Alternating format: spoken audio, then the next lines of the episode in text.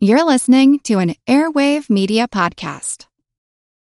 When you need mealtime inspiration, it's worth shopping Kroger, where you'll find over 30,000 mouthwatering choices that excite your inner foodie. And no matter what tasty choice you make, you'll enjoy our everyday low prices, plus extra ways to save, like digital coupons worth over $600 each week. You can also save up to $1 off per gallon at the pump with fuel points. More savings and more inspiring flavors make shopping Kroger worth it every time. Kroger, fresh for everyone. Fuel restrictions apply.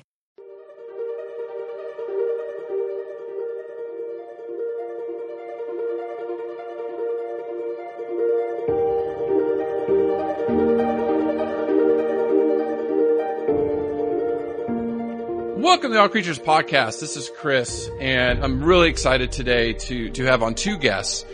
We are going to be discussing big cats, big cat sanctuaries. I mean, this has obviously been something that has been in the news around the world, you know, with the documentary Tiger King and, and then some latest news too in this coronavirus uh, pandemic.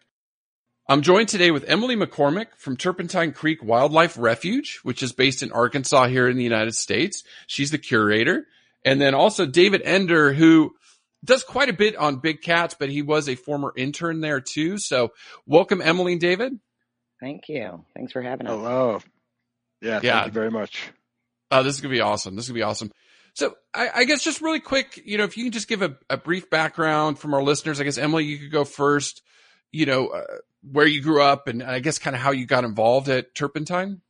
Yeah, sure. So, pretty much most of uh, my childhood, I wanted to work with tigers or help tigers, or, you know, so I went to school, got my zoology degree. I'm originally from Oswego, New York. That's upstate New York. And um, uh, got my degree and was looking around and, and saw the sanctuary where uh, there was at that time over a hundred big cats. And I came um, to Eureka Springs, Arkansas to do an internship, not even knowing uh, the background and what was going on in the U.S. Uh, with the exploitation of, of these animals and why sanctuaries were necessary. And it became a very, very huge passion. I, I live my life by it and work to save these animals. So I've been here for just over 21 years now. Wow. Wow. And then David? Yeah, so I um, was studying conservation biology and um, took on an interest for big cats and decided to get some hands-on experience. It's not it's not always easy when you tell your mother that you want to work with big cats. Um, So saw this internship available at Turpentine Creek. Had, literally the day I got there, I remember Emily toured me around, and I still nothing really clicked. Like I knew I was working with big cats, but I really didn't understand why they were there. Mhm. Um, and during my time there, just absolutely fell in in love with this cause and, and saw how badly of a need there was to be caring for these rescued animals, to continue to rescue them, and most importantly, just to spread the mission and the right knowledge about the exotic pet trade and what needs to be done. And then after that, I went back to school um, and stayed very close uh, to the sanctuary and all the people at Turpentine Creek.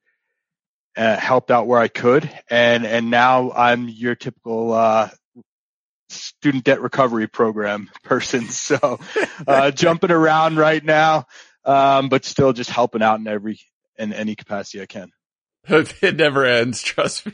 It's years later. It's still paid off those big loans. So, okay. I guess you always ask us like, you know, where'd your interest in wildlife begin? But for, for both of you, and we can go with Emily first. What is the draw about big cats? And, you know, we, we see this in, in this documentary. People, I mean, they're beautiful to look at and, and, and I love and admire lions and tigers and jaguars and leopards. But my goodness, I don't want to jump in a cage with them. So what's the draw? So, do you want the sane person draw or the insane person? Both. Because the documentary definitely shows the insane right, part. right. So the the sane people, you know, I they're a beautiful creature and they're going extinct in the wild, and you know, people that want to fight for conservation and try to save them. I, I would say the insane part of it is definitely this like macho, typical. You no offense, um, but uh, I have tigers and I think I'm really cool. And will it make me famous? And uh, so, so we just saw through the Tiger King. Well, it kind of worked for them, didn't it? Mm-hmm. Um, and and yeah, I think it's just this this draw of like these animals are so. I mean, they could kill you. So the fact that these people think that they're so wonderful, they can, you know, control the animal, get in the cage with it, and they haven't been killed yet.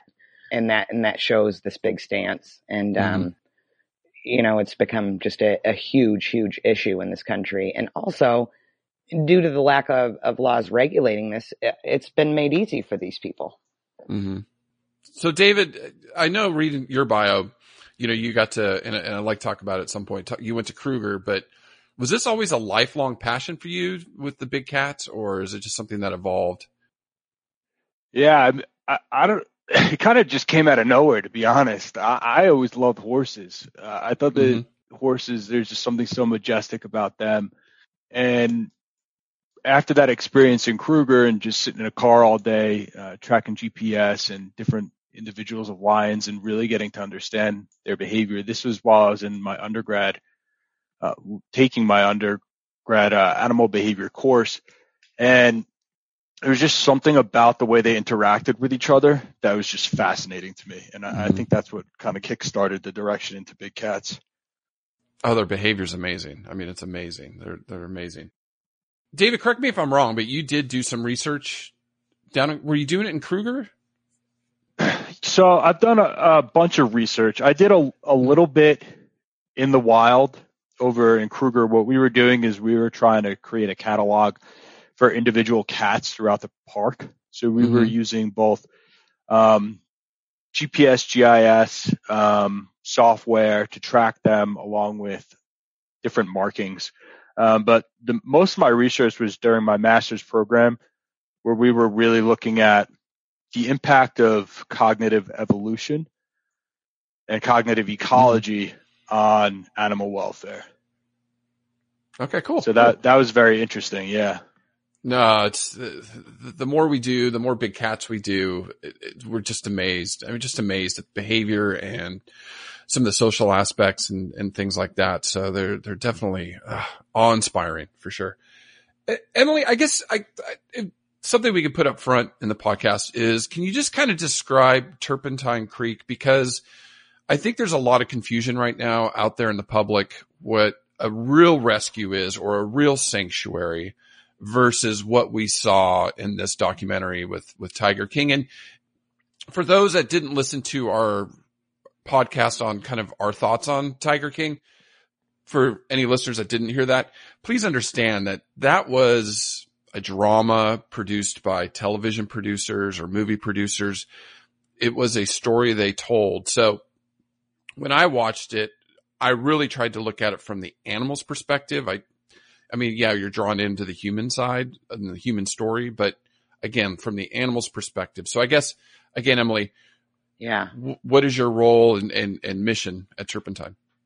All right. Well, uh, Turpentine Creek was founded in 1992 by Tanya Smith and uh, her parents, Don and Hilda Jackson. And, you know, a, a lot of places, um, privately owned zoos, sanctuary, a lot of places started out uh, in the same way. Um, got a got an animal as a pet. You know, we we we saw a different side of of another sanctuary in that film. You know, and from the beginning. But the thing is, is change, and and so um, Tanya's father, Don, had acquired a lion back in, in the late 70s and um, saw this lion cub chained to a tree, offered the guy in exchange for a dirt bike to uh, rescue this, this lion and, and brought it home. And he very quickly realized this is an African lion and, and I need to build it an enclosure. And some years later, uh, some more people had gotten a lion as a pet and realized this is not good and Don and Hilda offered to take her in. So that's the first two lions uh, that they acquired. And then um, years down the line, they had uh, moved to uh, Hope, Arkansas, and one of these characters, not one in the, in the film, but I mean, the, it's the same mentality of these people in the film is what we see on rescues every day. And so this woman drove onto their neighbor's property with 42 lions and tigers stuffed into three horse trailers. And, and it happened and there's photos of it. And so, uh, Tanya and her family knew of this property in Eureka Springs and decided, uh, that they would come up here, take everything they had, every dollar they had and invest it into this property and build some smaller enclosures to get those animals out of that situation. You know, they're defecating, urinating on each other, you know, fighting almost to death for food. And so they did that. And then crazy lady decides that she's going to leave and take all of the animals. and so, you know, that's when the foundation was formed. And they, they started the sanctuary to where when they bring in and help a, a rescued animal, um, you know, that that animal is going to come here and stay for the rest of its life. And, uh, that, that was pretty much the beginning in, in 1992. Through those years, we've, we've grown and grown and the refuge, uh, sits on 459 acres of, of land. So the potential for growth is phenomenal. One other thing they didn't touch on in that, uh, in that uh, docu series is that true sanctuaries are nonprofits. You know, mm-hmm. uh, they did a lot to try to to take you know pick apart at, at Big Cat Rescue, but nonprofits, um, you know, are are trying to raise money to build new enclosures, to provide for the animals, to provide their food, to provide their enrichment. You know, you know the best animal care that that can happen. So. Over the years, we've built um, quite a few habitats. Uh, they range anywhere from 10,000 square feet to our most recent bear enclosure, which is 2.4 acres. Mm-hmm. Um, and so, you know, one thing that's, that's completely what people didn't get out of that, uh, because it turned the, do- the docu-series Tiger King turned into a reality show, basically. Yeah. Was, yeah, yeah they totally never took the animal's perspective on it. Uh, they never, they showed a lot of abuse, Mm-hmm. But did everyone see that? Because so many people are focused on these characters instead of what happens to the animal, you know? And so. Oh, it's such a great point. Such a great point. You know, I have in 21 years been on multiple rescues, dealt with multiple characters like this, mm-hmm. um, maybe even some of them. And, you know, uh, th- this mentality, I, I do believe that uh, in some sort of way, I guess they all think they love their animals, you know, but, um, mm-hmm.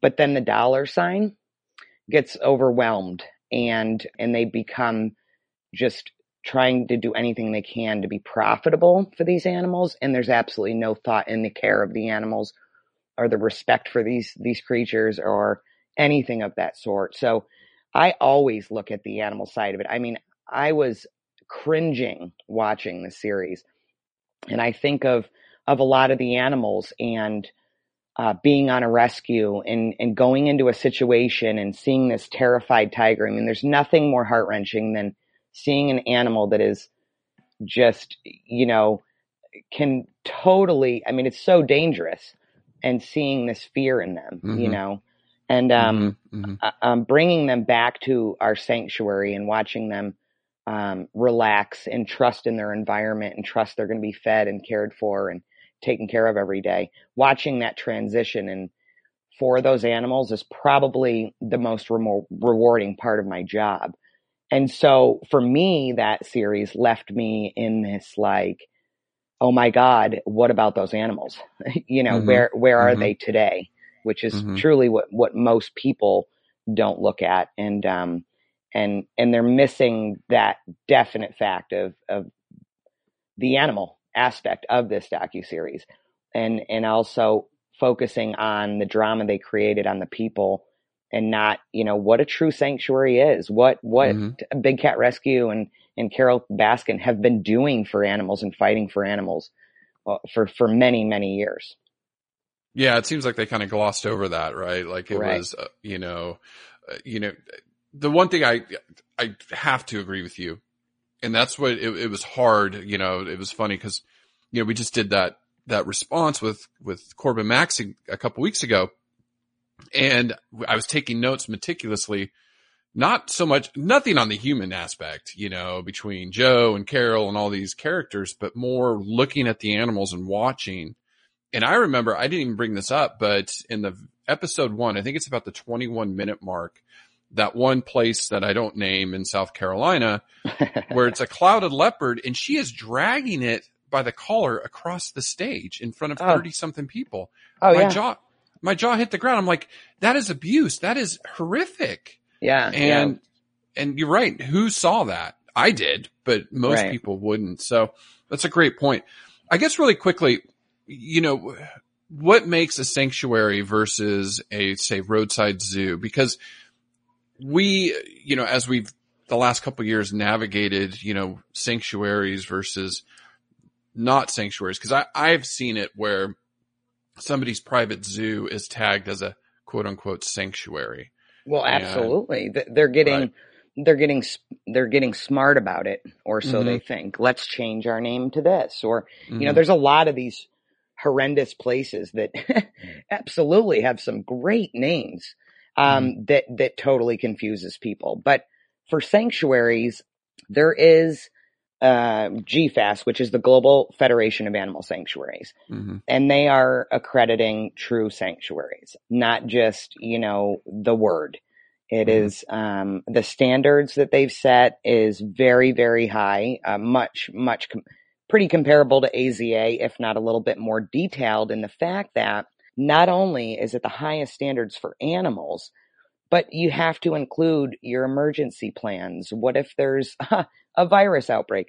Uh, What Mhm. if there's, you know, a tornado? What if, and so Mhm. all of that, but also it has to have a contingency plan, Mhm. right? Because the sanctuaries, if they're true, uh, you know, like some of these roadside zoos, well, what happens if this just, this happened last year? You know, so and so was killed in a, in a helicopter or a plane crash Mhm.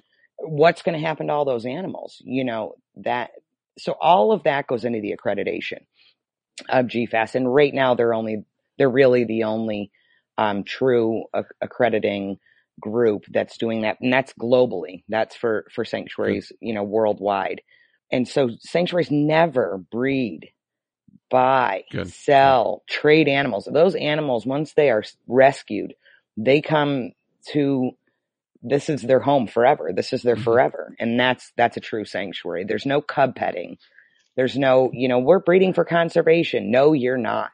Mhm. You know, Mhm. sanctuaries are generally, uh, most all are made up of, of generic animals, generic tigers, meaning not a purebred animal. So yeah, we, we have been accredited by GFAS and right now there's only 14 accredited sanctuaries in North America Oh wow. um, for that have cats and for big cats.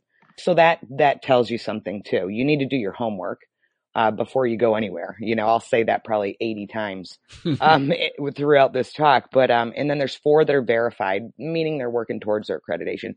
So there's there's not many out there that are doing it. The accreditation process is every three years um, for reaccreditation or re-verification, and you know they're always um, pushing you know, but globally there's 191 um, Okay. uh, accredited sanctuaries. So that that's the big difference in in things that people look for. And and by the way, you know, Big Cat Rescue in Florida has been an accredited sanctuary since 2009. So Right. a lot of those things that, that they left left out of the series.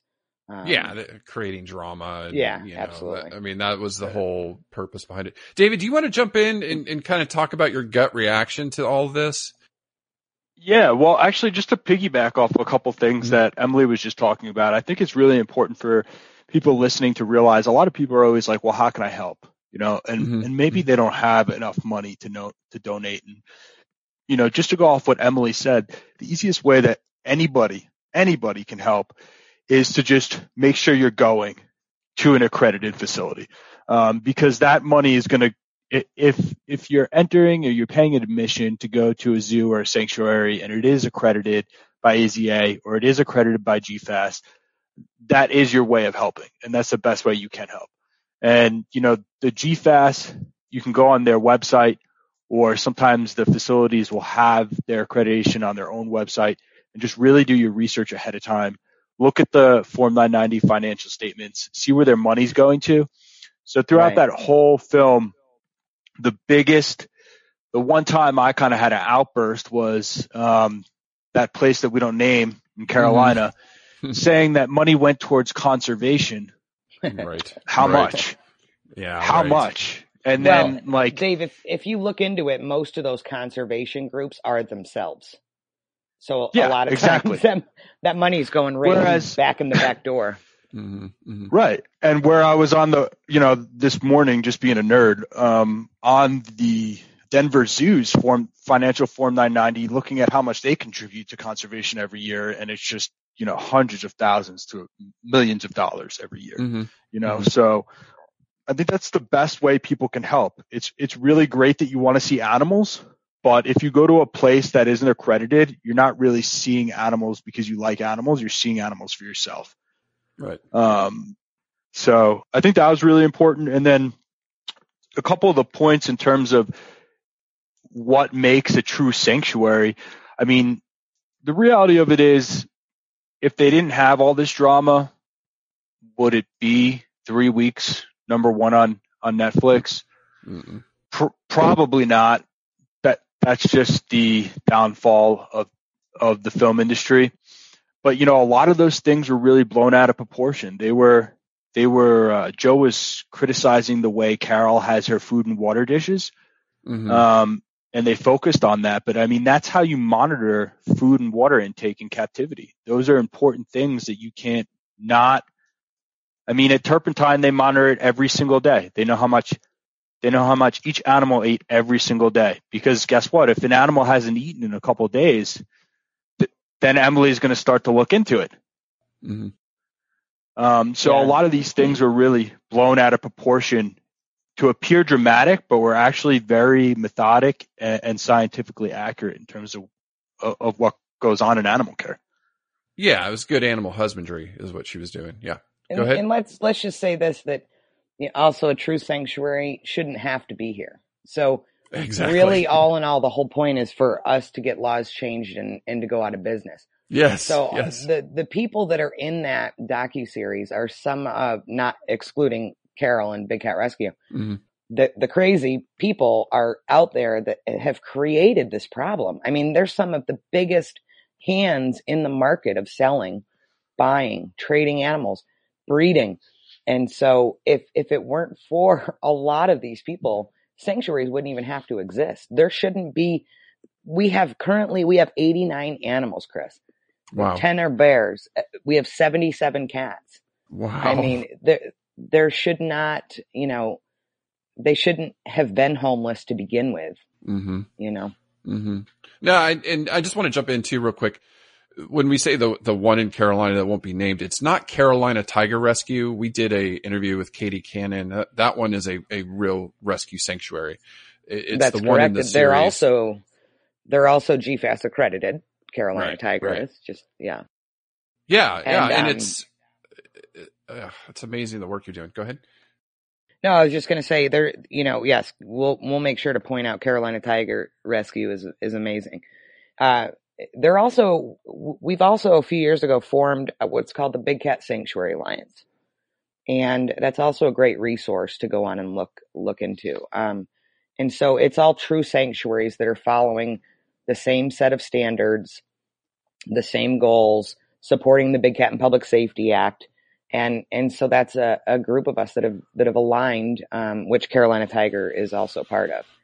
So when we say the the word also uh, the place in North Carolina, you know, there's a couple of them that are pretty bad out there. I mean, Mhm. uh, we we can touch on that later when when uh, we're discussing some laws. But um, yeah, yeah, yeah. that place it's isn't definitely- the only that character isn't the only one out there. No, no, no. There's there's there's a bunch. So, really quick on the, uh, you said you had 77 big cats. Yeah. Can you break that down by type? What type of cats you have? Um, gosh, I don't have the numbers in front of me. Most of them are tigers. Um, it's in the it's in the 40s of tigers. Uh, we also have lions, cougars, leopards, African servals, one Savannah cat, uh, bobcats, and we also have ligers. And Ugh. then we have the infamous, um, you know, create your own species Mm-hmm. tiliger. So that's you know Mhm. Joe and his people. I think they they used to claim they were going to recreate the saber-toothed tiger. If anybody wants a good laugh, but Yeah. um, so they found that these ligers, which are half lion, half tiger, uh, the males might be sterile, but the females can reproduce. So now they're Mhm. breeding them back to tigers, back to lions, and you know, Ugh. lie, ligers, tie. I mean, name it. They, they, Ugh. these aren't even, they're not even true species, and and that's another thing I'm worried about with these people. Why did, why did they start making their own species? Is there going to be a way that they can't be protected because they're not even a true species? It's Yeah, and they try to something- they try to argue that ligers were natural in the wild, and it's just a, Yeah, a bunch no. of bunk. Yeah, yeah, Yeah.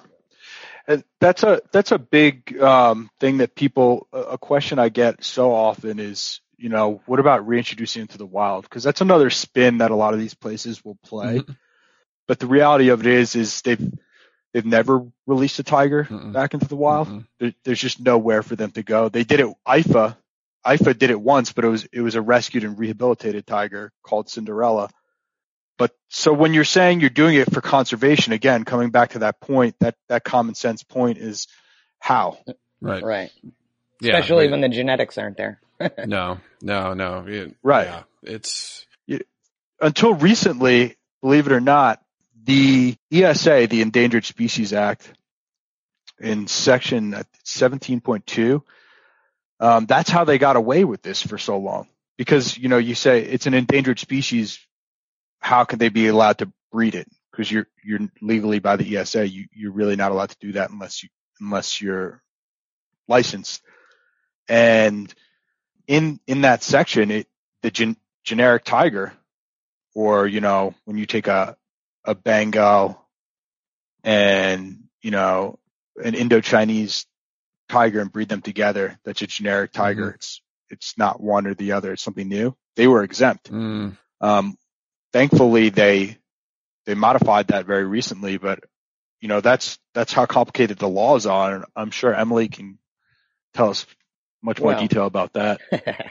yeah, it, you know, and Dave knows that my big thing is complicated. The laws, there's so many loopholes, but also there's a very, very big, big problem with who is enforcing them. And, and that's typically what we see on a rescue, you know, especially when you go into a state that's supposed to have laws, you know, or you're rescuing Yeah. your own state that laws were passed in 2005. You know, why, hmm. why isn't this being, being regulated?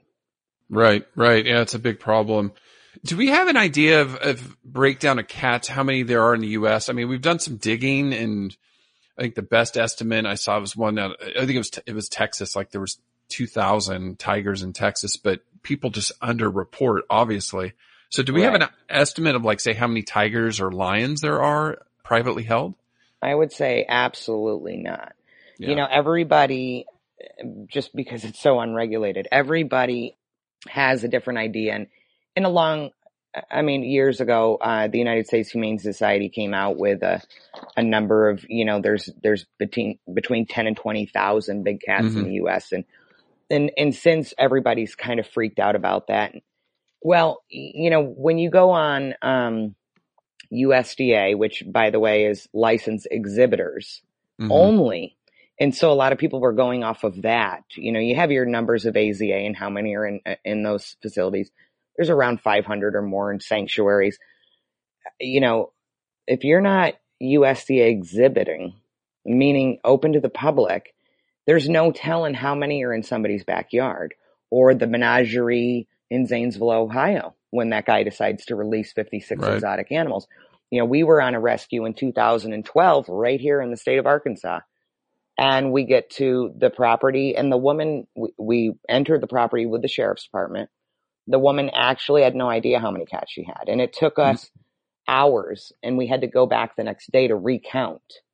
Uh, Hmm. because the caging was just beyond, I mean, it was a, one of the most dangerous rescues we've ever been on, but, um, Mhm. ends up there was 34 cats Wow. you know and and most of them were tigers there was a couple cougars and a couple leopards that's it um so you know that's that's the kind of numbers that people aren't thinking about you know or trying to deny so i i stick with the i would say 5 to 7,000 tigers you know Right, registered i think there's almost 2,000 and so think of all the unregistered and then let's you know we haven't even gotten into the cub petting and how many are born you know, Mhm. which also we don't know that that exact number.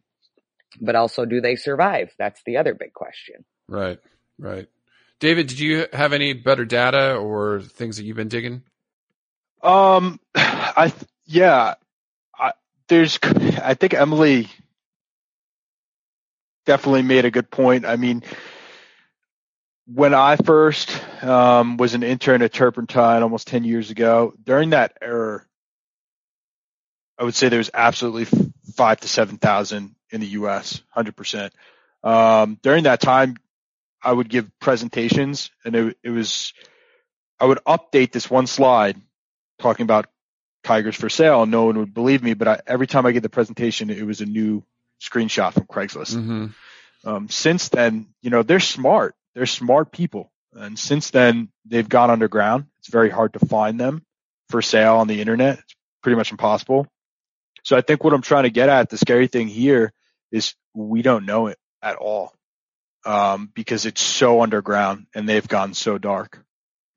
Well, when I was down in Florida, I, I didn't get to share this a couple weeks ago, but the club I was advising went out to this, uh, this old woman just right there near Gainesville, University of Florida.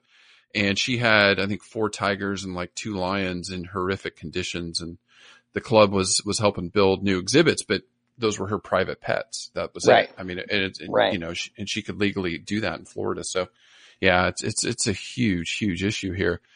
So I guess kind of moving on, you know, why is it a bad idea to own these big cats? And I'm saying that from a standpoint of somebody buying a cute cub thinking, oh, it's only 500 bucks or a thousand dollars, you know, cost of a purebred dog.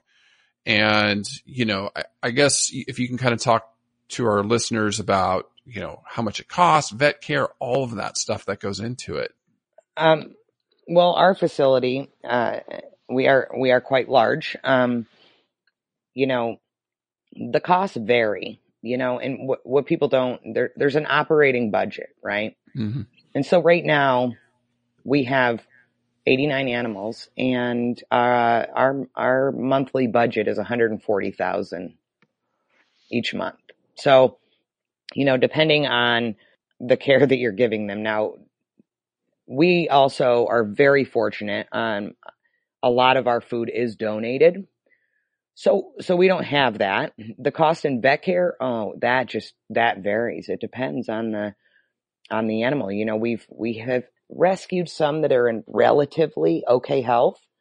Um, they might be severely obese, which is also very detrimental. Oh, but then you have, you know, one tiger, no, three that were severe metabolic bone disease. So, the cost of vet care for them has just been phenomenal. Yeah, I mean, just outrageous. And so that varies. So on average for us, what we've always said is it, it's about ten thousand dollars or so uh, per wow. per okay. year yep. per per cat. Now you talked about getting food donated. So uh, approximately how much does each big cat eat per day? That also depends. mm-hmm, uh, it, mm-hmm. It's just like people, to be honest. So, um, you know, we might have one tiger that weighs, you know, 350 pounds and, and eats about seven to nine pounds, depending on the time of year wow. too. That lessens, right. but you know, that another tiger could be 400 pounds and he might only get five pounds a day. Why? Well, he doesn't exercise enough or something. I don't know, but mm-hmm. no, they mm-hmm. just, you know, it's just like people. I mean, whether they're going to, and then we have another tiger that eats, um, 15 pounds a day right now. Wow. And has for the last, since we rescued him, you know, mm-hmm, and in the mm-hmm. winter, a few of our cats, uh, will eat about 17 to, to 18 pounds. Wow. Wow. Okay. So a lot. yeah. yeah. We, we went through, oh, I don't have our exact numbers on hand, but, um, it was over 300,000 pounds of raw meat last year. Wow. Geez. Yeah. Yeah. So a lot. yeah. Yeah. Yeah. And so, um, it's quite expensive. I, one thing I was thinking about what you're talking so, about. Oh, go ahead, David. I was just going to say that that's another point in the film that most people don't realize is when they, when they only said they had a, they only had like 50 pounds of meat left mm-hmm.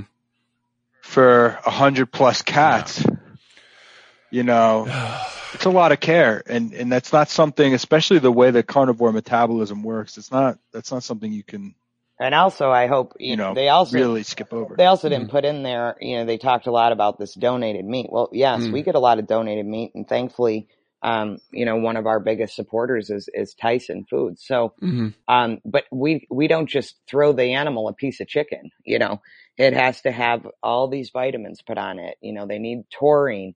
They also get glucosamine, chondroitin for arthritis and, you know, and, and then they're showing in the, in the film, here's my barrel of meat and I'm going to dump it in the middle of this enclosure. You know? It, it was horrific. Yeah, and and from a from a welfare perspective, you know, I didn't see much in those barrels that you would feed out.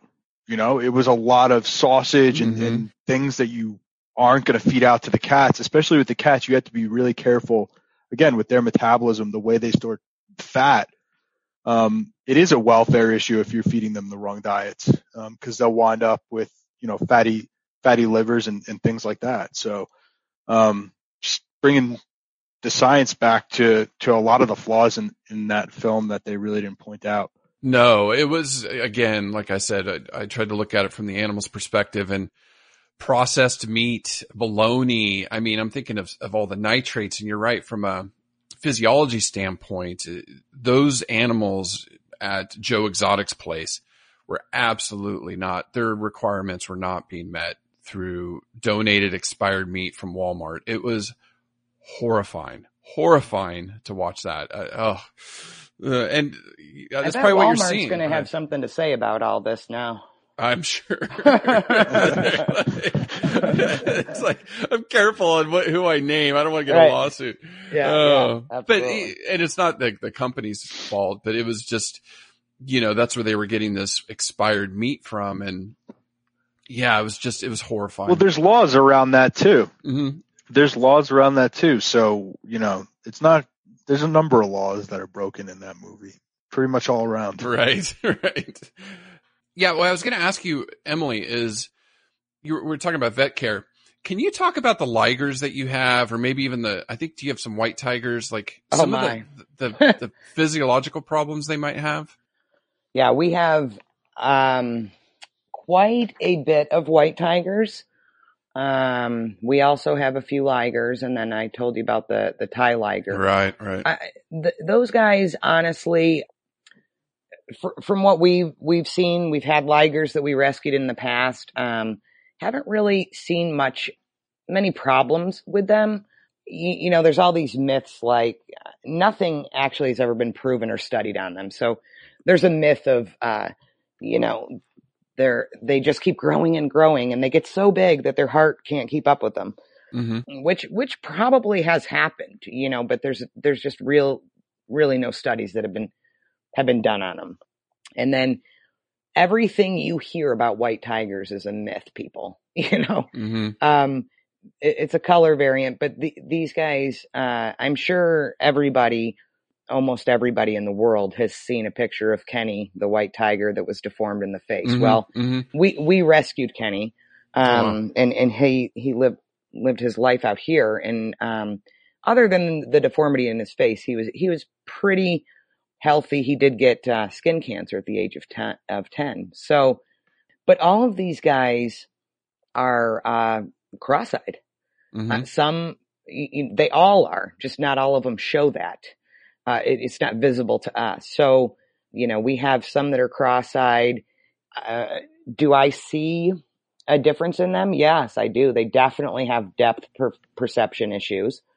Um, you know, like for instance, one of them might come up to the fence for a treat or for his medicine, and, and you know might bump into the fence. So we definitely see that. Um, I, I again, there's nothing proven here, but we've definitely seen a lot more cancer um, in in the white cats at our facility. So, but we have we have pure white, we have then the the other, you know, just typical white, and then we also have two strawberry, um, or tabby tigers they call Mhm. them, which you know is even more inbreeding.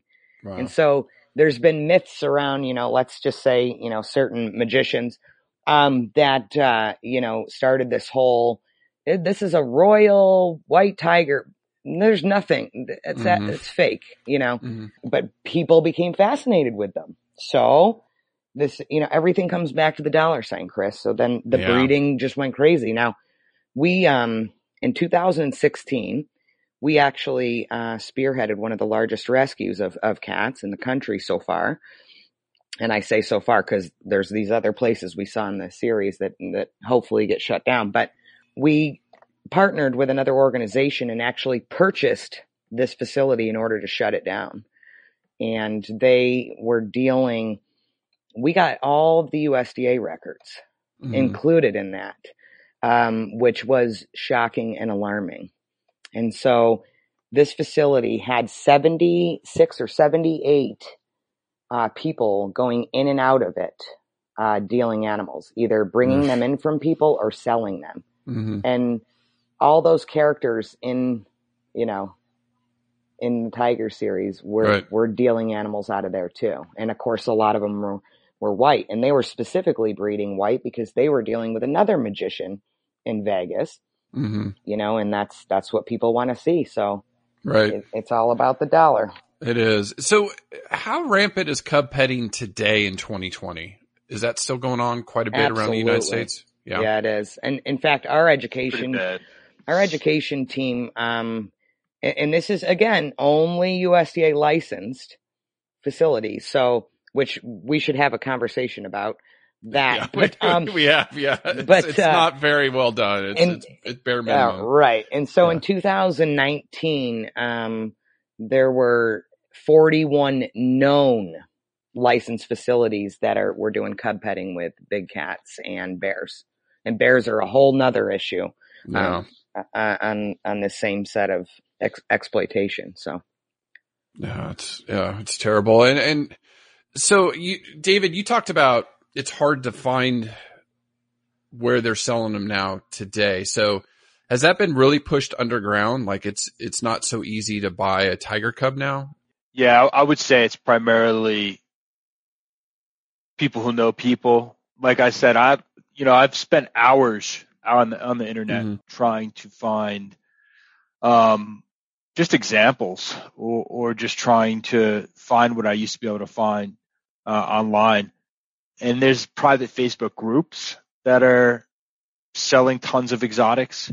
Um, but I, I think it's really a collect, collective things. There's there's two sides of the story. There's the sanctuaries working together, and it's there's there's the breeders working together. The And bad I'm, I'm sure guys. there was some yeah, sort of collaborative Mhm. effort.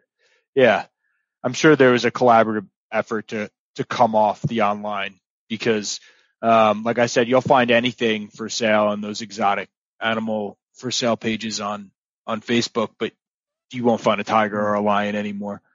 I- I think that's because some laws ha- have changed. I think that Right. you know that a lot of these states that if I could just talk about that money money part of it. right, um, right. You, you know, when I go and um, speak at conferences or things, I decided that the best way to end my talks is with the dollar sign because isn't that what the whole world's about? hmm but for exotic animals specifically. So a- again, I've been rescuing animals with Turpentine Creek for just over 21 years. So years and years ago, and this is back when, you know, I'm trying not to say people's names either. Okay. So Right, right. magicians, different things are selling yes. animals. And there, and, and so there weren't any laws regulating this. So people started breeding and selling tigers and, you know, say, say, uh, they were making ten to twenty thousand dollars a piece. That twenty thousand, of course, if it was a white tiger. hmm And I have this right out of a breeder's mouth when we were rescuing animals, um, basically taking him out of business. And then because there weren't any more any laws, because somebody breeding and say they get eight cubs a year, my God, you don't even have to go to medical school anymore. You you know, you're Mhm. making a lot of money. So Right, then more and more right. people started doing it. Well, then these exotic an, um, animal auctions became huge. And so people were making a fortune. Now more and more people start doing it again. All the way to you go in to an exotic animal auction and you're walking out of there with an African lion less than you can buy your cell phone these days. Wow. Um, so, uh, you know, we rescued a, a lion that was purchased for $350. You know, I mean, and, and people, this is when sanctuaries became so necessary because then they get scared. I don't know what to do with this animal. So now it's gotten even worse. And a lot of those, some of those states have changed laws and those exotic animal auctions aren't there. And I think that's Dave's point where a lot of this has gone underground. You know, now the big money, the big dollar sign is cub petting. So Right. this facility that, that we took over and shut down was making seven to nine thousand dollars on a busy day or a busy weekend with two cubs. You Ugh. know, and so they constantly they're all they're all working together because when those cubs are too big to use, they're thrown aside and the next ones are right there. They Right. were either born there a week ago or they bought it from their buddy Joe. And that's honestly, I mean, we have the records to prove it. So, and so that's the money now. And so Right. if there are less animals, uh, less tigers, less lions, I think in backyards, that's probably true. But, but because the money's not there anymore, the money is in the cub petting. At that point, people have to realize that it's not an animal anymore. The way it's being treated. I mean, this is a, this is a product. It's it's a hundred percent business, right? So they breed the they breed the cub. The cub is the product making them money. But eventually, you know, just like a piece of machinery that starts to wear down, the cub gets too big. Right. And so then the then then you need to find well what happens to the adult, um, and that that's that's just funneling what's going on even more Right. and more, and then you got to breed new ones, Right. and it's it's it's absolutely nonstop. Well, we heard in the docu series that multiple times uh, people saying, "Well, the animals disappeared." Yes, that was my next question. That was my next question. All right, It's just yeah, really quick. So in there, Joe admits this place in Carolina said, and I, and I wanted to get your your take on this. So uh, sorry, I just oh, I was like dying to ask this question. yeah. He said when they're cubs, that's when they're the money makers. Uh-huh. When they get older, they're nothing but a bill. That's right. So what happens to these tigers once they're old enough or get Well, too old? They're thrown aside. So, uh, you know, we when we took over that facility in Colorado, uh, there was three white tiger cubs that were four months old that couldn't walk. They had such severe metabolic bone disease, their bones were riddled, just riddled with fractures. You know, to we almost had to put them down. Um, thankfully, we did save them, and if, uh, so that's what happens. And a lot of them don't even survive that. Now, from what I've been told, I don't know if it's true or not, but I do believe that that there's a that maybe that place Carolina Yes. or I've also heard a place in Indiana which uh, that character was on too. Yep. They've have incinerators, and I've been told that multiple times. So now you're thinking those animals disappeared. Well, they either dealt it with their friend who's going to start breeding them, right? Especially if it's like a white tiger or a pure white, or they disappear. Now, another character uh, that we have dealt with in that film um, told us a lot about Joe, Mhm. um, a lot about some behind the scenes stuff that that he saw, and um, so we we all know Joe went went to prison uh, obviously for murder for hire, but um, Mm. he also shot five tigers in the head. Right. Right. Well, before that came out, we we were aware that that was being investigated, and and have been told multiple times that Joe would do this and shoot these animals, and then the cubs that were quote unquote expired from the cub petting, Mhm. uh, he would put them in the enclosure and then name them the same names.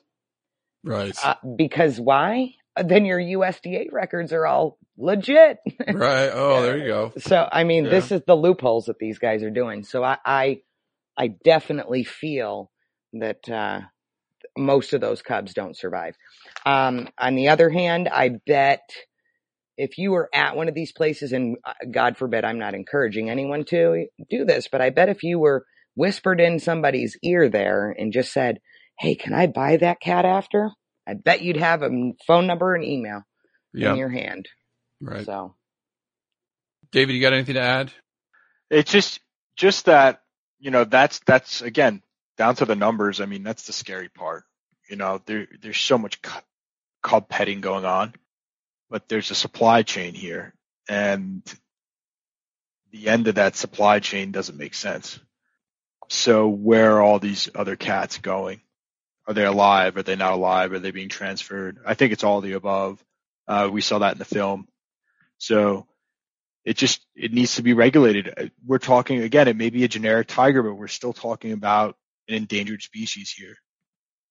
Are they still, are they still doing cub petting at like malls and stuff or is it just at their facilities?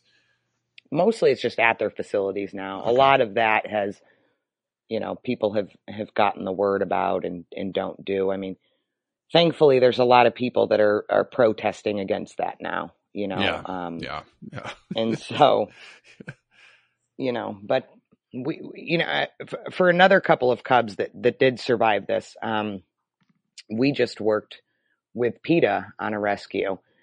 And you know they went after this facility in Florida called Dade City Wild Things and uh, they actually just finally won the case to where pe- they can no longer have tigers.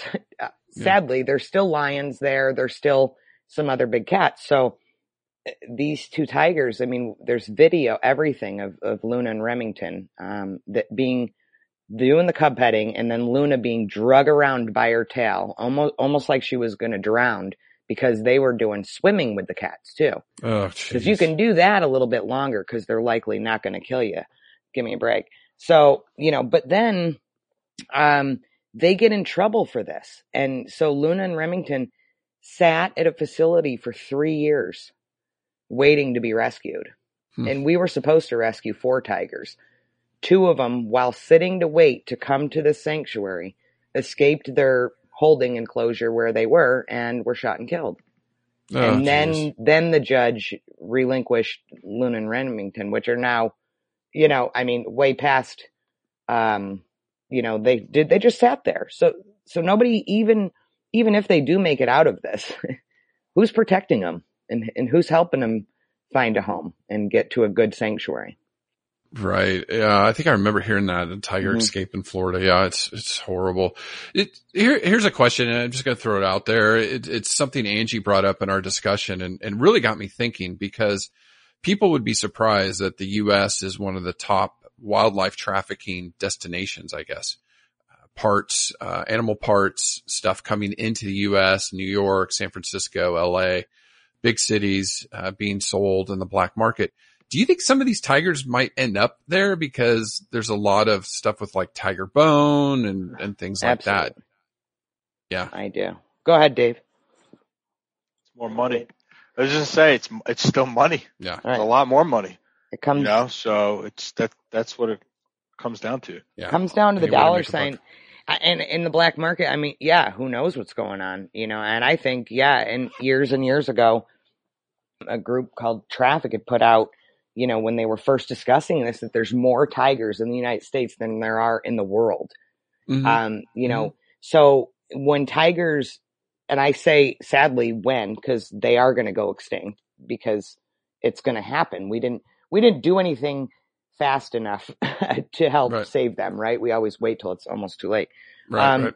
but uh you know the us is going to be the number one target for that and and so i mean in 2003 there was a raid in a in a at a property in california that's 2003 so that's some time ago but it was Mhm. going on then in that raid there was 90 tiger carcasses hanging and 58 Jeez. tiger cubs found frozen in a deep freezer Ugh. so yeah it's definitely going on yeah. Okay. Okay. Yeah. That's what we thought. I, I, I hadn't thought of it and I was like, dang, that yeah is a great point because I'm sure some of them do end up there. Well, just to I have a quick thing to say on that. This is going to be kind of a little bit of a rant, but the the real thing here is to just keep wildlife wild. And uh, you know, domestic animals, we bred them down from their wild ancestors. We bred them down for specific behavioral traits, uh, proximity, and picking up on social cues, right? So that they can be better managed. And along with that, because of proximity, there's not as much of an issue when it came to zoonotic diseases. And the more we're we're constantly um, putting humans and wildlife together, as we now see with COVID, uh, there's a lot of risk that comes out of that. there's just a, there's a there's a lot of risk, Right. you know. So you have zoo, you have attacks, you have zoonotic diseases. hmm One thing that I'd love to touch on after we hit on the uh, case of the Bronx Zoo is the psychology Right. of both the humans and the animals and what happens with that. Okay, well, real quick. So, right, yesterday we read that a tiger has been infected with COVID. I, I, I just read a, couple reports quickly that I think that a few other of their animals had it too. They were coughing. They said that the animals are going to recover fine, but it just shows, you know, that the, this virus is just horrific. What's going on around the world right now. But I guess what are you guys doing to protect your animals there?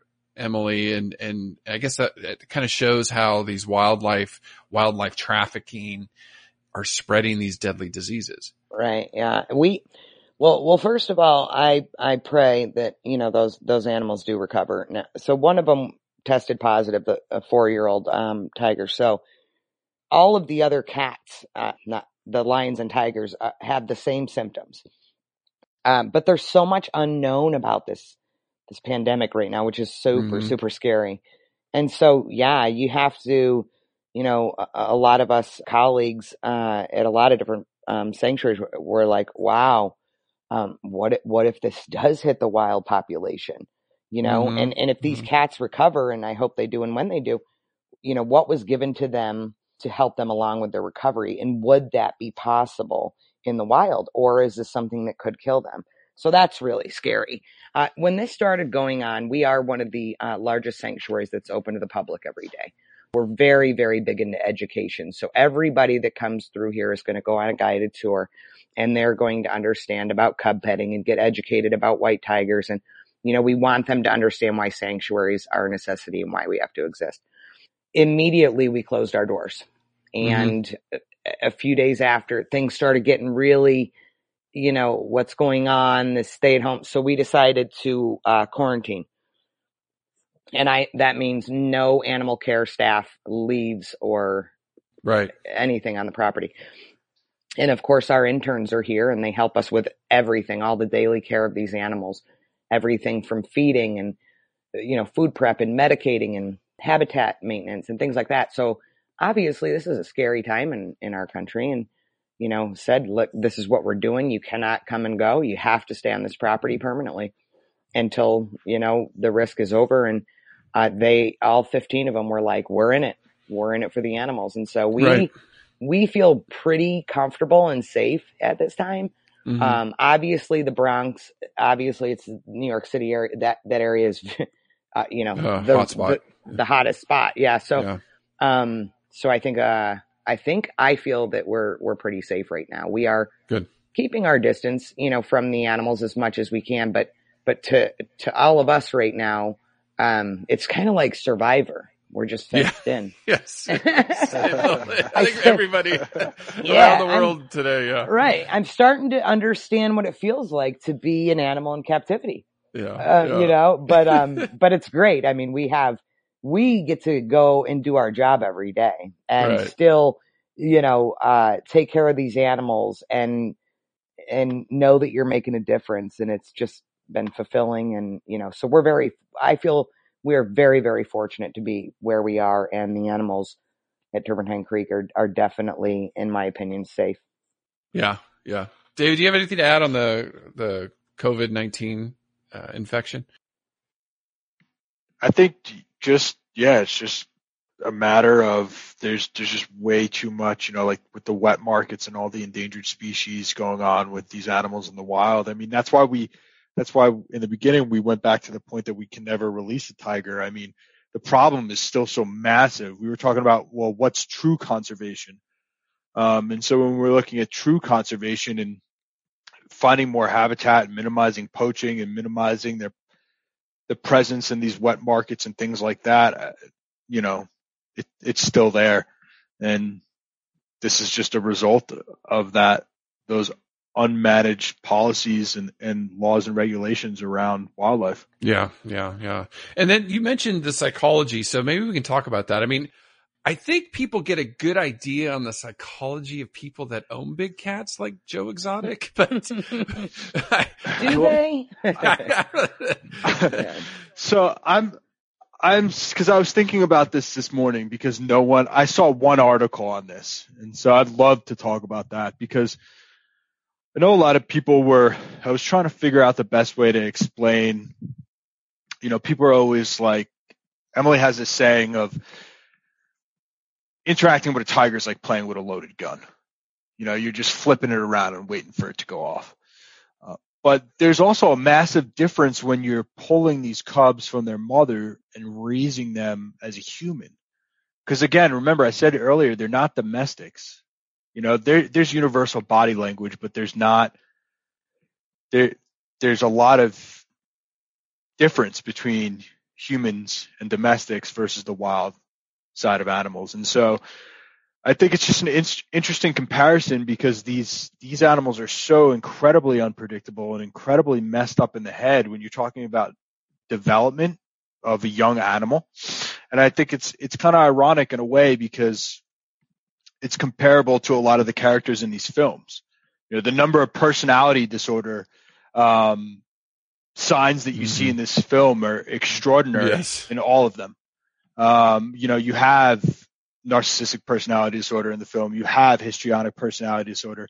And what I think is interesting is those all come from problems in growth and development and, and how they were raised as kids. And so I think it's a great way to point out, like, that's the same thing with these tigers. Just because you're raising them, the human is raising them and, and, you know, quote unquote trying to get them accustomed to people it's not they're just not normal. You know they're not normal from the inbreeding. They're not normal from how they're raised. And and it makes them so dangerous and so unpredictable.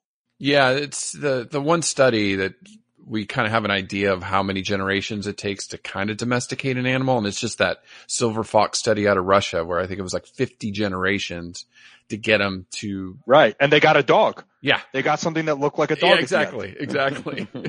So so yeah for sure these animals are are definitely not domesticated. So i, I a couple final questions because you know we're well over an hour and and we could probably talk for four. Um yeah. from your from your standpoint is tiger king going to hurt or help sanctuaries mm. well it's a tough one yeah uh, you know, I think things like this that that people are doing, and mm-hmm. and you know, if we can all feed off of this talk right now of what's a good sanctuary, and I think that definitely will help. I'm very concerned of the ramifications of this film because it bloated these guys' head even even more, and you know, I, I don't even know the numbers of how many millions of people watched this but um, out of those millions, I'm so scared of how many people are going to think, well, I'm going to go buy one now. And, right. and did, did, we start this cycle all over where I feel like we've been making progress yeah. over the last 20 years? You know what I mean? Mm-hmm. Mm-hmm. Mm-hmm. So that's a little frightening. And, and I, I, uh, I hope we can, you know, just keep educating people on all of this. Right. Right. David, do you have a take on that? Yeah. I think that this is the biggest opportunity that these animals have had mm-hmm. and potentially will. It's sort of like Malcolm Gladwell's Outliers book where you have this coming out right when people were quarantined, right when they have nothing else to do but watch Netflix. And so I think in terms of a global attention, that it's a massive opportunity for the cause. Right. I think it's definitely a hit or miss. What I have observed on social media and just based on what people have given me the feedback that they've given, I I would say that the the millennial generation gets it. Right. Um, they have opinions about the people side of the story, but I, there was a relatively, I saw one over the last four weeks, I saw only one post that was for going and petting a tiger. Mm-hmm. Um, so I, I would say that's a pretty good sign. And where I'm coming from with that is comparing to the last time there was a big attention around exotic animals like this. I'm not sure if you heard of him was, um, the real Tarzan. Yep. Yep. Yep. When he became popular on Instagram. Yep.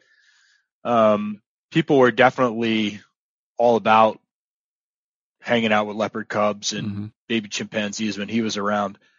I think that the the shock that people have received that there are people this crazy out there Mhm. behaving this way around these animals was enough to to maybe shed a little light. Unfortunately, you know, as Emily said, and we can all agree, the film didn't do the animals much justice at No. all. No. I just think that the attention right now is there, and anyone that is passionate about this mission, like Emily's doing nonstop, is realizing that this is the time to really roar.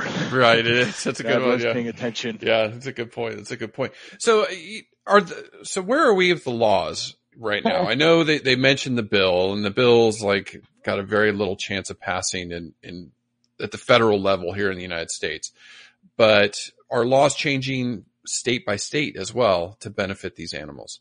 That's one of my favorite topics, Chris. Um, Mhm. No, it's uh, you know, there's there's a lot of issues with the laws, you know. So uh, the biggest thing is the loopholes that, that are there that people can get around all of this. You know what I mean?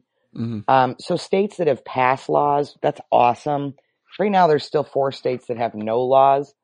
Um, but even the states that have passed them, again, who's responsible for for making sure that that this is going on? Uh, you know, there's 14 states that require a permit. Um, Let's talk about how easy that is to get one.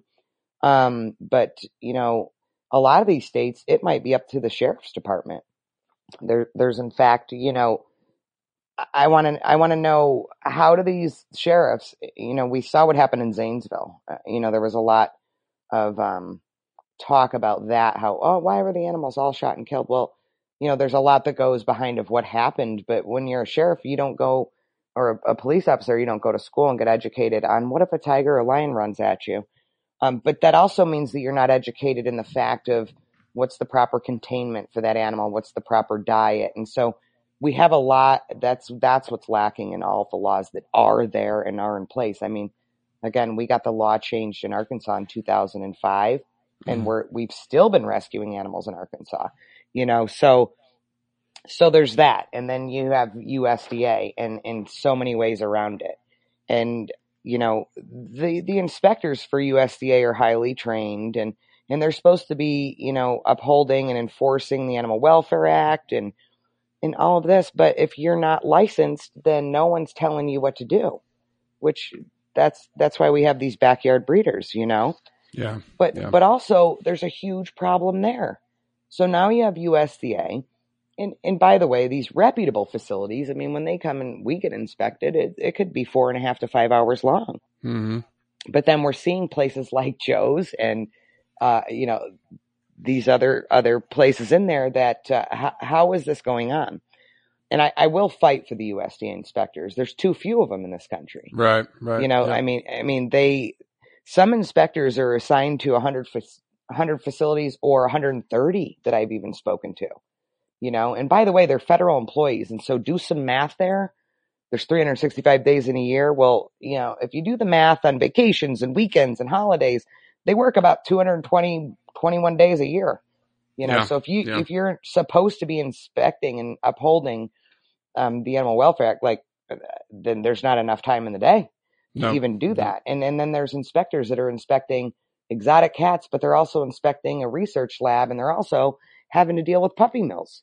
Right. You know, so we need that's the kind of stuff in the laws that I think needs to change. Not only yes, of course, we want the Big Cat and Public Safety Act to get passed. We have an entire advocacy page on our website that will help you do it. It's a click of a button. It'll send, you know, uh, your your representative a letter straight from you. But you know, uh, we need it to be a separate division and, and people actually enforcing the laws. And, and that's what I see as just a big, a big failure in this country and, and why these guys are doing what they're doing. I mean, all the way from we've been on rescues where there were 18 year old kids that were there working and, and some of these animals were licensed in their name or, you know, so and so on another rescue who may or may not have been in that film.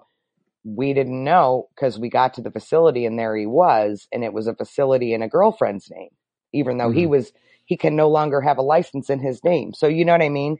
Right. There's just too right. many loopholes. And then you have people to avoid their state laws, even if their state has a law, they're actually applying for a USDA license, even though they're, these animals are their pets, just so they can now avoid their state law. yeah. Where, you yeah. know, so it's, yeah, it's a yeah. crazy, crazy circle. Yeah. It's complex. It's very mm-hmm. complex. I was going to say, I think they really need to just come up with a comprehensive plan and, and at least at least have at least go around with tigers. You know, they're the biggest problem. This is so political. This is so complex. There's so many loopholes, like Emily was talking about. There's so much around who's going to, you know, take the uh, initiative to be responsible for all this. But I think that if we if we started with at least one of the big cats and make it tigers because they're the biggest problem, there would be enough proof there to, to continue forward, if that makes sense. Yep. Yep. But there needs to be something right pretty quick. Yeah, I know. I know. I don't, Hopefully I don't this, know though. Bring... I, I don't know. I think we got to stick with the big cat thing, Dave, because you know, we're, we're producing animals that aren't even true species, right? They're producing ligers and tiligers. Right. And, and I think that's their way around it. You know what I mean? If yeah. we're going to go and protect these the endangered species, well, then I'm going to make my own. I mean, you know, one more thing that these guys, I think that are they're creating their own new loophole. You know what I mean? Yeah, and this is how complicated it gets because now I'm sitting there thinking, well, if it has tiger genes in it, is it still considered a tiger right. or not? Prob- right. Probably so that, not. That's illegally. how complicated it gets. Yeah. Right. So yeah. But they need to do, they, they need to come up, I think the point is like they need to come up with one comprehensive plan and give it a try and, and, and get it done already. And do you guys think that it's a possibility of this not passing with the Tiger King coming out? Or do you uh, think I, more people are going to support it? I hope more people support it. It just, yeah. it's going to take an election, I think. I don't know. Oh God. Yeah. Yeah, I know. it's another topic. Yeah. well, they had, they had a great, they were saying in the, in the film is like what happens is, is like we come in and then the next day they show up with the Cubs. I know. I up know. on Capitol Hill. And all the politicians with it. And, right. they're not the only ones. There's a lot of, uh, clearly, and, and, by the way, I, I've been there uh, Carole um, Baskin and Howard with Big Cat Rescue. So they're not the only ones that are showing up there with cubs, though. There's some uh, quote unquote zoological facilities that are also fighting against this. Right. That that, that yeah, aren't AZA, you yeah, know, right. and so I mean, we, you got that part in there too. Why? Let's go back to the dollar sign, guys. Money, money, money. money, money it's right. money, and but, they're going to breed all... because babies bring money, no matter if you're touching them or they're in your facility. That that's bottom line for these and people. Then it then it goes right back to like getting really really political, where it's like a lot of them will say, "Well, it's my freedom and right." You know, in a free country to, I know, to own a tiger. I know, I know. Then, uh. and then, then, then you got to go even more political and say, well, it's not a domestic, yeah, it's an endangered species. So is it really all right? Well, I know. Uh, we've always said, we've always said that this is about as dangerous as it really is. This, the exotic animal exploitation and trade is about as dangerous as, as illegal drugs and guns in this country. And look, rewatch the docu series. You have all three combined into one. You should be scared. I know. you know. Yeah, yeah. Some of these people do scare me. Uh, yeah. So, final question: How can we help you in your efforts Emily and, and oh, David, like you. not just education, but is there other things our listeners can do? Absolutely. First of all, we mentioned it before, but do your homework, do your research first and, and under, understand that there's a, a very, very serious problem with exploitation of, of big cats in this country. you know what I've noticed, uh, and I, I definitely want to push viewers to our website. Again, there's an ec- excellent education and advocacy stuff on there, and and check out our social media, especially during this time. We're trying to go go live on Facebook twice a day, just so people know what we're doing. Um, but also, you know, uh, social media has made it so easy for people to have a voice, but at the same time again, educate yourself first. Um, and you can do that by checking out true sanctuaries. Go to the Big Cat Sanctuary Alliance. Um, see the sanctuaries that, that are all part of that. Go to GFAS, uh, the Global Federation of Animal Sanctuaries, and, uh, you know, check out the accreditations and verifications on that and, and do everything you can to support sanctuaries. And if we all work together, I hope, you know, one day we can we can see this all come to an end. Yeah, absolutely, absolutely. I, I, just to piggyback off what Emily said, I would say is just be overall just be smart and do your research. Make sure that your money is going to a legitimate organization. And not only that, be smart with your money on a daily basis. Um, and what I mean by that is, you know, if you need to buy something, Turpentine Creek has a great shop online with tons of everyday items available and all that money goes straight to the refuge. So instead of supporting Amazon, you can get something just as cool from a lot of these sanctuaries. Again, Turpentine Creek has the, uh, the shop on their website there and that's going straight to the animals. Yeah. Yeah. Well, thank you both. I, it's uh, a long time. I mean, I know we could keep talking, keep talking, but you know, went a little long, but it's just fascinating from your perspective. And I know our listeners are going to appreciate this, but I will definitely uh, make sure all those links are on our show notes too. So our listeners can go there and go to your website and find uh, the GFAS and these other stuff. Uh, David, I'm going to put your uh, TED talk on there where you kind of uh, address some of this stuff too. So bravo on that. But thank you both so thank much. very much. Yeah, I really appreciate you uh, having us on, Chris, and and spreading the word about our mission and our views. Absolutely. Thank you. All right. Thanks so much.